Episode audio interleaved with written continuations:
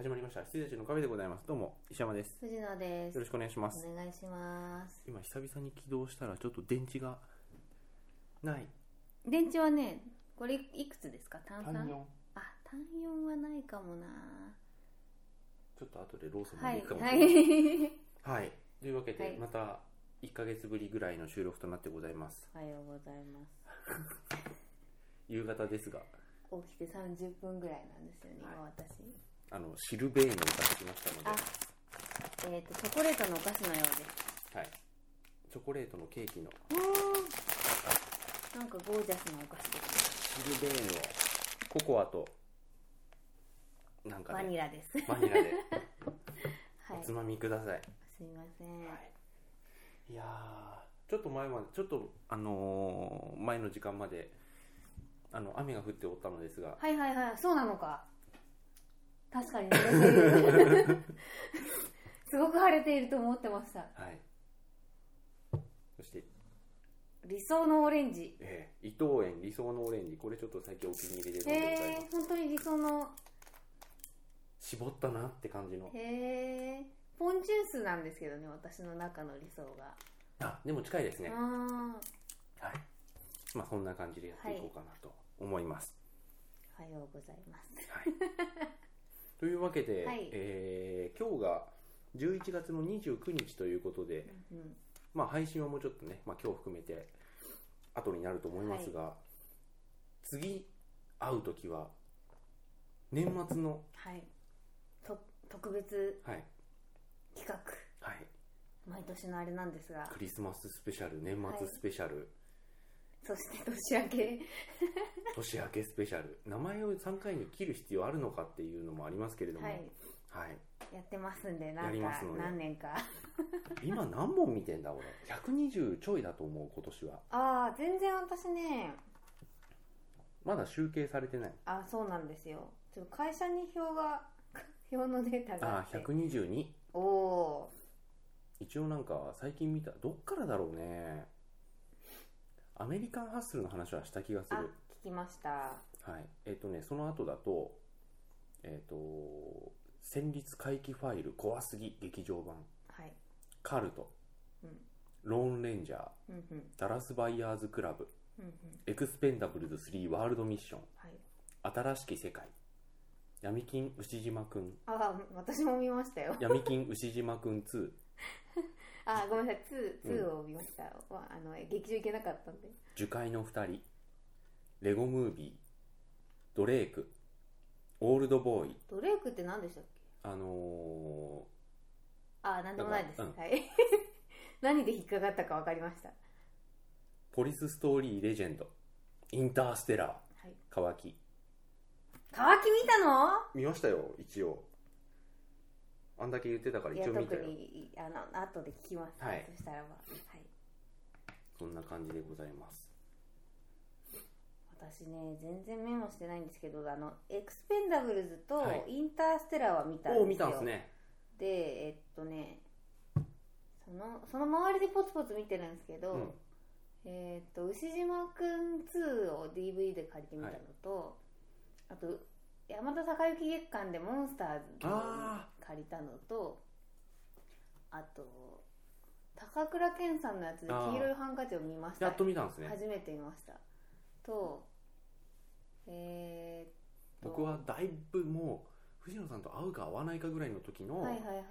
あの昔の映画をちゃんと見よう月間でうん。見ました、いやで初めて見たわけじゃないんですよ。絶対あの、うん。十十何10年前ぐらいに見てると思うんですけど、全然記憶がなくて、はい。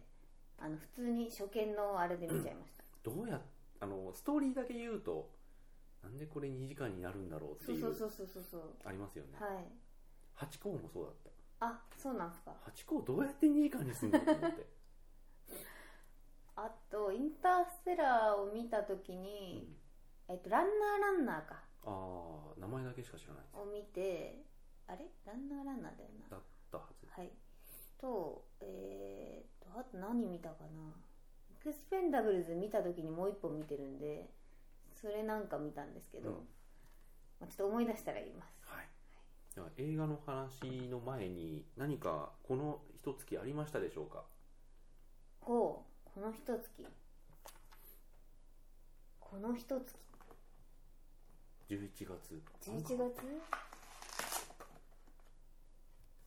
え私はちょっぱや引っ越しを終えまして、はいはいはいはい。その生活に慣れてきているところです、はい、ー、えまず早起きするようになったのでー、はい。朝モコズキッチンを見るようになりましあた。あはいはい。もうすぐレシピ本第4巻が出ます。ハマってるじゃないですか。いやなんかねいや料理はど,、まあ、どうでもいいっちゃあれですけど、うん。どうでもいいんですよ。うんあの早見さんのあのなんつうんだろうねあれ天然なのかな？雰囲気っていううか、トトーク？んうん。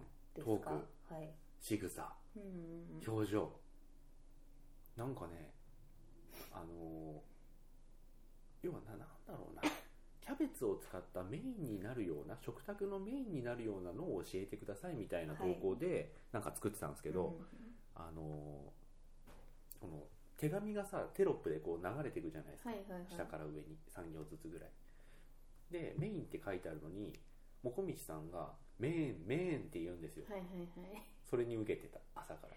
そメれあの和田アキ子はキャメラっていうのと同じあそうですね。はいはい。あとねこの前面白かったのがイタリアンで何か作って簡単イタリアンみたいなの作って、うんうんうん。それを食べて食べた自分で作ったのを自分で食べた後にあのナレーションみたいなのでこう女子アナがこう「もこみちくんいかがですか?」って言うと「ものすごくボーノ」って言ったんですよ。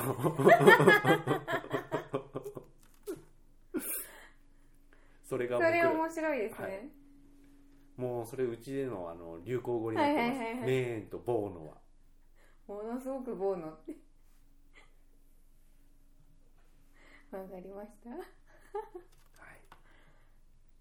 へえ私特にないんだよな、なんかバーベキューに行きましたけど。ああなんかバーベキューに行ったならなんかありそうじゃないですか。なんもないんですよね。いやバーベキューにあの大学の、うん。えっと、11月頭って大学の学園祭シーズンなんですけど、あの私実行委員会にその当時いまして、うんあの OBOG 会みたいなのが、うん。大体その学園祭に合わせて行われるんですよ、うん。で私もうここ何年もあの誘われて行けたら行きますって言って行かなかったんですけど、あの今年なんかすごいあのなんていうかプッシュがすごくて、うん。あのもう痛いとこ疲れたっていうか行けたら行きますとかやめてみたいなもう来てみたいな感じだったんで、あのい行きまして、でなんか普通の飲み屋でやるのかなと思ったらバーベキューだっていうから、うん。もう私本当にバーベキューって一番嫌いなんですよ。BBQ が。そう。あのだってすっごいいいお肉買ったって焼くの自分だから絶対まずいじゃんみたいな、それだったらねちゃんとしたおお店で美味しく焼いていただきましょうよって感じなんですけど、肉に炭もつくし。そうそうそうそうそう。炭の破片もつくしみたいな。しかもなんかねほらあの準備が切るのとかやだよとかあのえ洗うのとか終わった後のそのグリルの片付けとかをもう1週間前ぐらいから想像してすごい嫌だったんですけど、あのなんかねあの銀座でできるんですよね今。あで銀座でバーベキュー。屋外？そう、うん。屋外でなんか銀座の駐車場みたいななんかちょっと平平地っていうかひ広い、うん。なんていうか平地にブワーってテント立ってて、はいはいはい。であのな中はず全部なんていうかあのつながってるんですけど、一つのテントじゃないんですけど、わーってテントが立っててそこに長机と、あのグリルがポンポンポンポンってあって、であの飲み物だけはなんていうか屋台みたいなとこであの売ってるんですよ。あの飲み放題にしちゃえばそこでもうみんなあー。のリストバンド。リストバンドつけられてでそれ見せれば飲み放題みたいなやつなんですけど、意外と良かった。いや行きゃねいいんすよ。意外と楽しかったです。行きゃいいんすよ、しかもなんかあの OBOG 会って本当になんていうかあのなんだろう。全然知らない人とか来るんで、あのこれだよこれがバーベキューの嫌なところだよと思ってたら、あのみんな大人だった。うんうんん。であの全然焼かなくて大丈夫でした、うん。あの焼いてくれてはいはい先輩はい先輩って感じで。なんか焼きたい人っているんすねうん。やっぱ、仕切り僕は屋さんいいですっていう。か。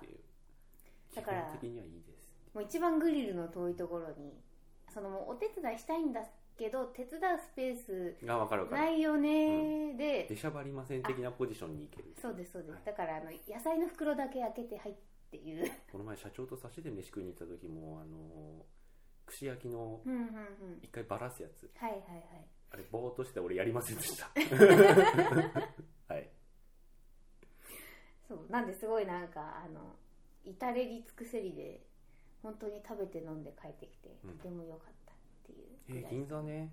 はい。いやあんなとこで なんかね新橋汐留と新橋の間ぐらいなのかな。あー。わかんないですけどなんかあって。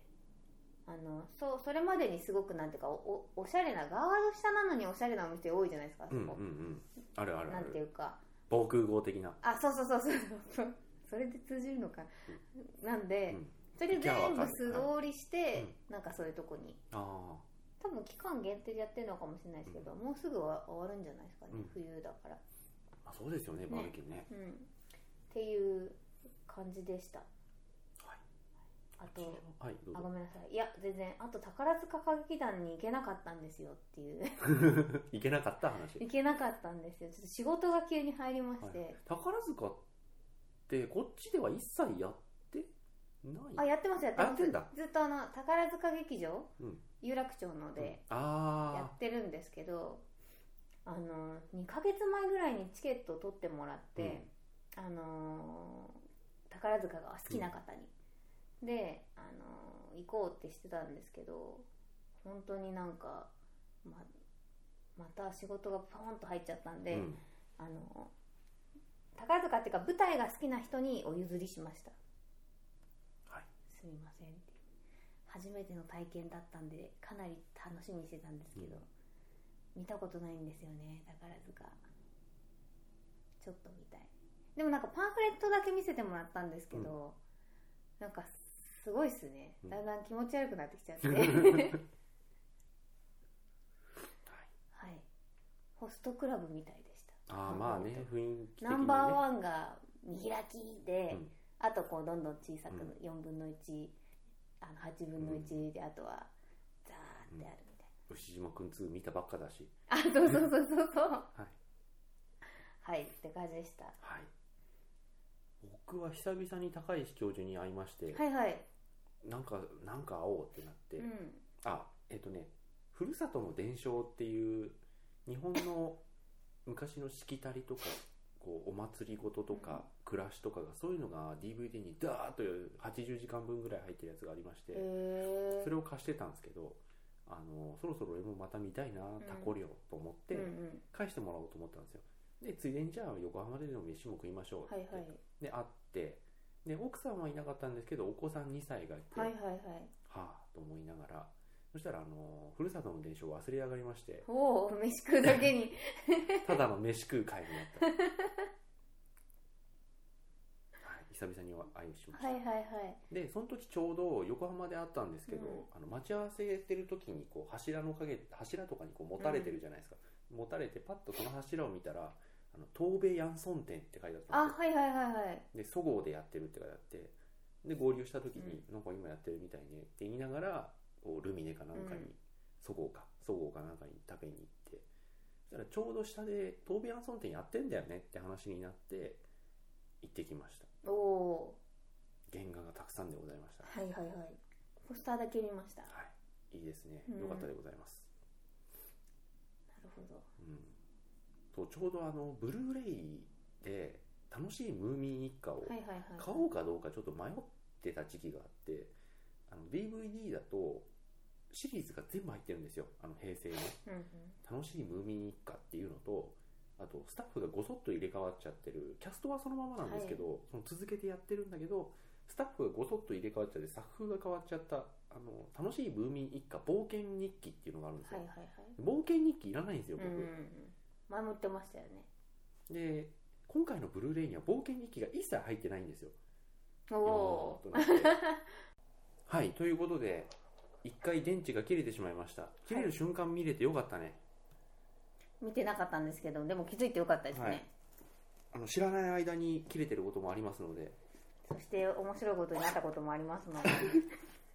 切れててじゃないんですよねあれね。あれは撮ってたんだけど、なんか多分多分操作の手違いですね、それで消えちゃったんですよね。スペシャル回が。もう一回同じ話をトレースするっていうね。しかも初めて聞いたかのようなリアクションを求められるという。しかもさっき聞いた話と混乱したモリキンがそれさっきはまあいいやっていう。言っちゃうっていう。なんでもないです。事故がありましたけど、はい。なんとなく続きから話します。はい、そうボックスセットを買おうとしてたことがあったんですけれども、それもまあそこで売ってて、うん、もう2万8000円とまあまあまあまあなはいはいはい。まあボックスですからね、そうで楽しいムーミン一家とその冒険日記で、はい。楽しいムーミン一家の最終回、うん要はシリーズとしては途中なんですけど、はいはい。そこが完全にもうクライマックスなんですよ、その冒険日記が始まる前の楽しいムーミン一家の最終話のタイトルサブタイトルが「ムーミン空を飛ぶ」だから。あ ああついにスニフのあスニフじゃねえや。スノークのあれが完成するのかっていうところですね、ーうーんまあ、それがトーベイ・ヤンソンはい。でた我慢した感じですまあそうですね、はい。その時はもう買ってございませんでした、あとは保険。ほ？保険についていろいろ初めて調べております。ああ私もこの前買いましたよ。あ本当に？はい。もともと結婚しましょう籍を入れましょうまでうん。入ってました、えっと親が入れてました、そうですよね、はい。だから親が払って親にお金が入るようになっているそうですね。と思うんですよみんな。しかもその種別もよく分かんなかったんうんじゃないですか、俺は分かってなかったので、はいはいはい。そこもちゃんと何に俺は今何に入っているのかっていうのをきちんと調べ、で、あのー保険のアドバイザーの人に来ていただき、え1時間半1時間半ぐらいでも話を聞き、うん。いろいろ話を聞いてまいりました、はいはいはい。死亡保険と医療保険とみたいな話ですか？そうですそうです。でその話を聞いた上でいろいろ考えて、うん。死亡保険はまあまだいらねえなとか、うん医療保険とじゃあ個人年金だっつってやっております。はいはいはいはい。いやーでも意外とみんなこう周りで結婚してる人もうまだ保険とか入ってなかったり意外とするんですね。ああまあ子供が生まれてる人はそれはね子供はかけますもんね。やってる人がほとんどだと思うんですけれども意外とみんな入ってなかったり。もう速攻で買いましたよあの親に払われたらたまったもんじゃねえと思って。うん。もう入籍した途端に買いましたあのうん。保険を。し支払われ先っていうのかな、はい、ああそういうことね、はい。はいはい。なんでなんか今まで払ってきたのに私じゃないのみたいな感じで言い出したんで、うん。バチーン。まあでもね。お前っていう。そうなりますよねうちはまあそのまま引き継いではい。たのと、あとは一個もう元本割れしないのがあったんでそれはうんもう、あの一旦解約して、もうそれはもう使ってくださいよと、うん。この後まあ30年40年そちらもあるんでしょうしとはいいうことで,、でこちらからはあの個人年金をこうやるときはやりますからはい。徹底的に。はい。いろいろな在テクを調べ尽くしてやりまして、はいはいへえ個人年金はわからないや。個人年金は要は強制力のある貯金みたいなもんなんですけど、はいはい。あの普通に払うとまあ某社のうん。個人年金が一番利益率が良くて、はいはい。えー、と今僕が32で今から払いました。生涯通じていくら戻ってきますっていうのを利率を考えると128%ぐらいにあると。しかしこのこのし制度を使えば148%まで上がるとかいろいろ。へえ100万払ったら148万返ってくるとう。いんう、やるときは徹底的にやりますよ。へえそれはどこに払うんですか？いや要は保険会あ社に。普通の民間保険会社民間です。あ、はい。なるほどなるほど。民間なんですけれどもそのまま言われるまま月々支払うのではなくて、はいはい。えっと、損益分岐点を出しまして、はいはいはい。その損益分岐を超えた時に、えっと、解約しちゃうとうんうんそのままになってしまうので、はい。えっと、払い済みっていうのを行うんですよ。うんうんそうすると利益率はそのまま払い続けた場合よりも下がるんですけれどもその後の保険料払わなくてもうん。65になると年金個人年金が下りるんです。うんへえで払わなくなったその個人年金を横に置いておきつつもう一回同じ個人年金に入れるらしいんですよ。へえなので普通にこうなんか数直線上でベーッと上がっていくよりも、最終的にもらえる値段はそっちの方がはいはいはいはい。20%も上がるということが判明しまして、はいはいはい。でそのアドバイザーの人に「こういうのって別にいいんですよね。二重に入れないとかないですよね」って言ったら「ないです」って言われてたので。でそういうのをねあの払い済みっていう制度があるんですよ。って聞いてへほほう。じゃあそっちがいいじゃないかえと、うん。もらえるものはもらっておきましょうよ。うん。ということで。しかも今困窮してるわけじゃないですもんね、うん。貯めれますもんね、はい。へえうん。うちなんかはまだ僕と、まあ、彼女も看護師なので、はい。あの同年代ではまあもらってる人はもっともらってますと思いますけれども、まあもらってる方かなとも思いますし、ダブルインカムでね。ええ。はい。俺も転職する時ふっかけたらそのまま通っちゃったから、はい、はい。まあ、そんな保険のお話をですね、あとあのカルテに何と書かれていたら保険が下りるか。はいはいはいはい。っていうのが要はその会社ごとにその基準値があるわけじゃないですか、だ同じ病名でも違う書かれ方すると出ませんとか、うんそういうのがあるらしいので、うん。要はその保険料がこれは下りますよっていう病名がいくつ該当するかっていうので保険会社選んだりとかうですね、ん。そうするとあの五大保険と言われている大手の保険会社は600種ぐらいしか該当するものを基準を設けていないんですけれどもあの某社は1200あるというのを聞きましてへえ利率がそんな変わんないんだったらこっちの折りやすい方がいいんじゃね？と思ってうん。そっちに入ったりですね。パパパッとやっております。在宅ですな。やるときあります、うねん。さすがでございます。あの俺も履修だけはしました。頑張って。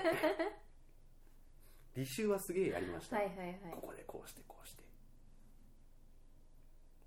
以上。へえまだ最中ですか？もう最中ですね。やり終わったあ。で大体プランは決まったのであとはもうじゃあこれでやっていくと月々どれぐらい出ていくの、うん。どれぐらいあの入ってくるのっていうので、じゃあこっちは普通貯金に回しましょうとかそういうのをやりつつあ、はいはい。そうあと自分でもこうここまでやるかと思ったのがあの1個個人年金個人年金2つ入ろうと思ってるんですよ、うん。あのある程度掛け金を分けてでもう一つの方をこれドルにした方がいいわと思って、うん。あのジブラルタルに。はいはいはいはい。でこの先日本どうなるか分かりません。円の価値が下がるかもしれません。でもあの同じ金額をあのジブラルタルに入れておくとですね、あのドルなのではいはい。あの円の価値が下がるということは必ずドルの価値が上がるので、うん。そこで、はいはい。ね、均衡を取常にるわけですね。金庫を取れるんですよね。というのをなんかちょっと見まして、はい。ほほうと思って。それはその通り。うんじゃあここに10万かけるんじゃなくて5万ずつ。うんうんありありあまあありこですけども、はいはいありこ。あのダチョウのところだ。っつって。え？アヒル？アヒルだ。はい。はい。へえやるときはやるまあ、やるときはね、はい。それを調べるの嫌いじゃないのでね、うん。いいですね。はい、という保険のお話をですね、バーってやってました、はいはいはいはい。さっき何分撮ってたか忘れちゃったんでトータルで何分なのか分かんないわ、まあ、15じゃあちょっ分としようと長い回になるということですね。まあ、短いかもしれません。ああはい、はい。まあそんなわけで、うん。あとは何だろうまた北海道行きますかな。ああいつですか？です12月の1011へえなるほど、うん。あど真ん中ですね編集の。そうです。うーん。さて今度はどうしようかな。まあ北海道ハラは行こう。もうジンギスカンだけ食べたい。あの駅前あ今はやってないのかな。もうやってないか外は、あのーあのビアガーデン夏だけだと思うんですけど、はいはいはい。駅前の広場にもバーンと出店してたはいはいはい。あのよさこいやってた時かな、うんうんうん。いいですね、もう年の瀬だや。そうですよね。いやーもうなんか11万この前あのちょっとイベントがあったんで仕事で、それでなんか2日ぐらい徹夜だったんですけど、うん12月末にまた有明があって、うん。1月にまた11月末と同じイベントがあるのでうん。そこまではノンストップっていう感じです。うん。というわけで8時8時っていうかあの 昼夜が逆転しちゃってました今私完全に。直したいです。僕は完全に寝るの早くなりいいですね。起きるの早くなりで一時期でもちゃんとねそうされてましたよね、えっとね夏前までしてました、はい。7月までで8月にまたその有明のイベントがあってだんだんだんだん崩れ出して、91011とずるずる来て本当はいけないんだけど一人フレックスみたいになってうん。ますでもそうなりやすい業種ですよね、うん。本当はこっちもそうなりやすいんだけど俺がそういうの嫌いなので、うん。やらせないんですよね帰れ、いいな。ぁいいなぁっていうか。いやー私やっぱフレックスがいい。朝の仕事の効率が本当に悪すぎるので。うん、でもこっちは同じ時間にみんなが揃ってるっていうことがああそうですよね、うん。こっちは個人商店だから、あんまりこう定時にみんなでいる意味があんまないんで。うん。ないんですけれどもはいこんな感じでございます。はい。じゃあちょっと映画の話にでも移りたいなと、えっ、とちょっとじゃあ短めに終わるやつから。はい。あのちょっとだけあの日本映画のホラーを撮ってる白石浩二っていう監督、うん。あの古くは水野美紀バージョンのうん「口裂け女」とか撮ってた人です、へでその後あのモキュメンタリーな感じの監督になるんですよね、えはいはいはい。白石浩二が。でそれの「怖すぎ」っていうやつがですね、あの彼女の影響でちょっと見ましてニコニコとかで。うん面白くて。へえあの要はその怖すぎっていう、うん。超常現象を追ったあのドキュメンタリーを撮っている人たちが主人公の映画なんですけど、はいはい。あのだから殴り込みみたいなもんですね、うんで第1話が要はその人たちがドキュメンタリーとして撮ってそれをへその人たちが編集して DVD を出しましたっていう体で出てるんですけど、はい。あの第1話がですね「あの口裂け女捕獲作戦」っていうのがありまして、はいはいあのまだね今これ4話まで出ててで、えっと、劇場版序章っていうのがあって、うん。劇場版っていうのが出てる。第全部で6作ある状態なんですけど1本が、まあ、80分ぐらい、はい。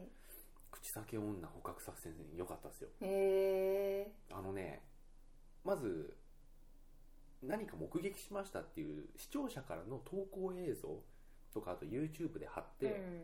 これは本当なんじゃないかっていうやつをどんどん追っていくうんうん。やつなんですけどあのだからホームビデオでちょっと撮ってるだけなんで映像も荒いんですけどあのなんかこうトレンチコート着て髪長くてマスクしてブツブツブツブツなんか言ってる女の人をとこう視聴者の人がうん。撮ってて、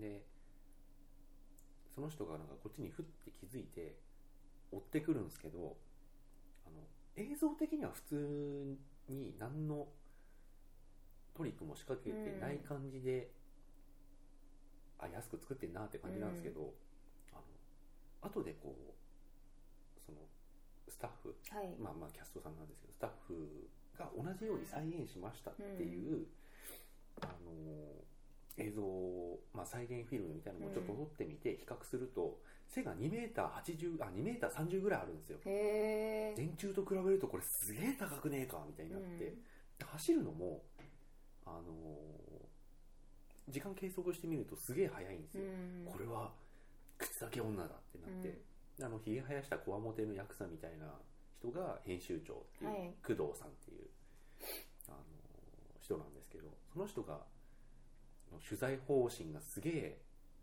暴力的なんですよ、はい。あのホームレスとかにお金ちょっと2000円ぐらい渡して情報を聞いてるんですけど、肝心なところでお茶を濁すと殴りかかるんですよ。はいはいはい「お前ちゃんと金払ってんだろうが」っつってボコボコってやって。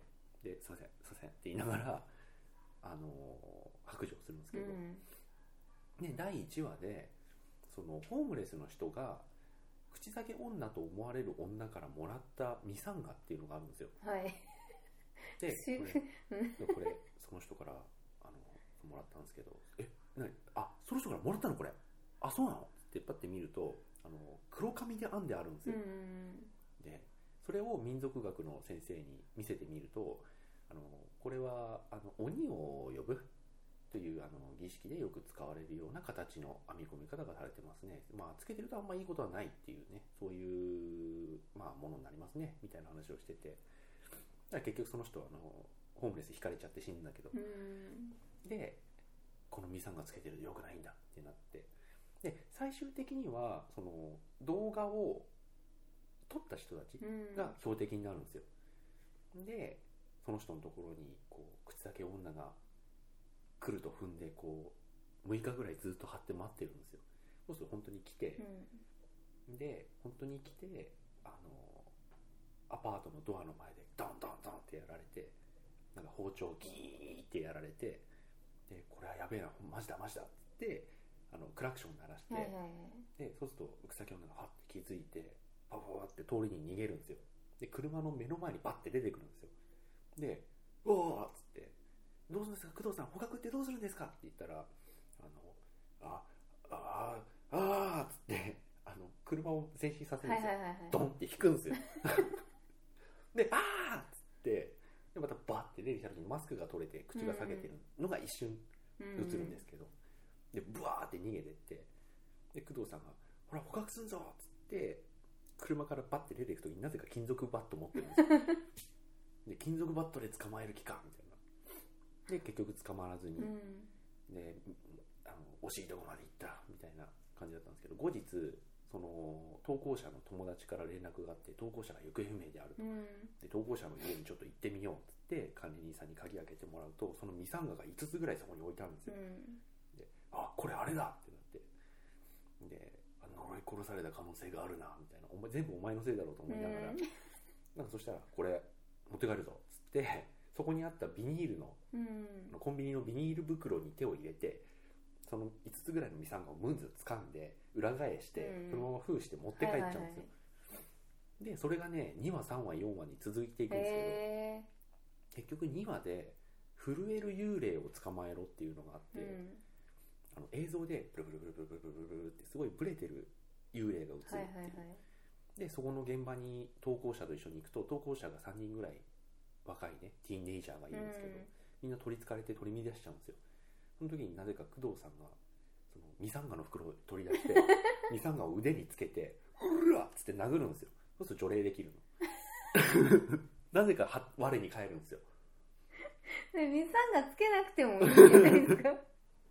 これだこれこれのパワーを使うんだとか言いながら「うら!」っつってみんな殴るんですよ。女の子も容赦なく殴るんですよではって我に返って。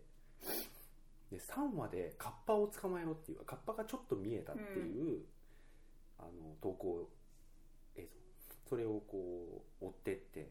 で最終的にはそのカッパをカッパにあの娘を殺されてうん。奥さんと別れちゃった、その陰陽師うん。の修行をした人が、もうその心を病んじゃって農夫になってるんですよ。で最初ただの農夫だと思ってインタビューしに行くんですけどそのうちこう昔陰陽師をやってて実は娘さんをカッパと思われる生物に殺された人だったっていうのを気づいて、でその工藤さんがあの「俺は本当にこのシリーズビデオシリーズ命がけでやってんだよ」つって「協力してくれ」っつってそうするとあの硬かったその陰陽師の心がほどけて「じゃあ本当に命がけでやってんだな」終わった。じゃあ行くか。つってあの白装束に身を包んで、はいはい。カッパのところに陰陽師を味方につけていくわけですよ。でなんかごぼう星みたいの書いて念仏唱えてでその念仏のそのごぼう星の中心に工藤さんが立ってて。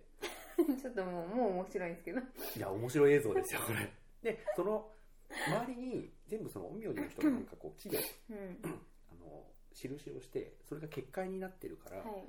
その池のからカッパは出れなくなってると、で念仏を唱えてカッパが苦しくなるとここだけは結界張ってないから、うん。こっちに来るはずだと、でそれを工藤お前が捕まえろみたいになってで工藤さんなぜか上半身脱いで待ってるんですよ。うん。うんそうするとカッパがダダダダダってきて工藤さん弾き飛ばされるんですよ 普通に。でまだ念仏唱えて「工藤命かけてるんだろ!」って言いながらこう念仏唱えてると工藤さんがあのなぜかポケットからまたそのミサンが取り出すんですよ。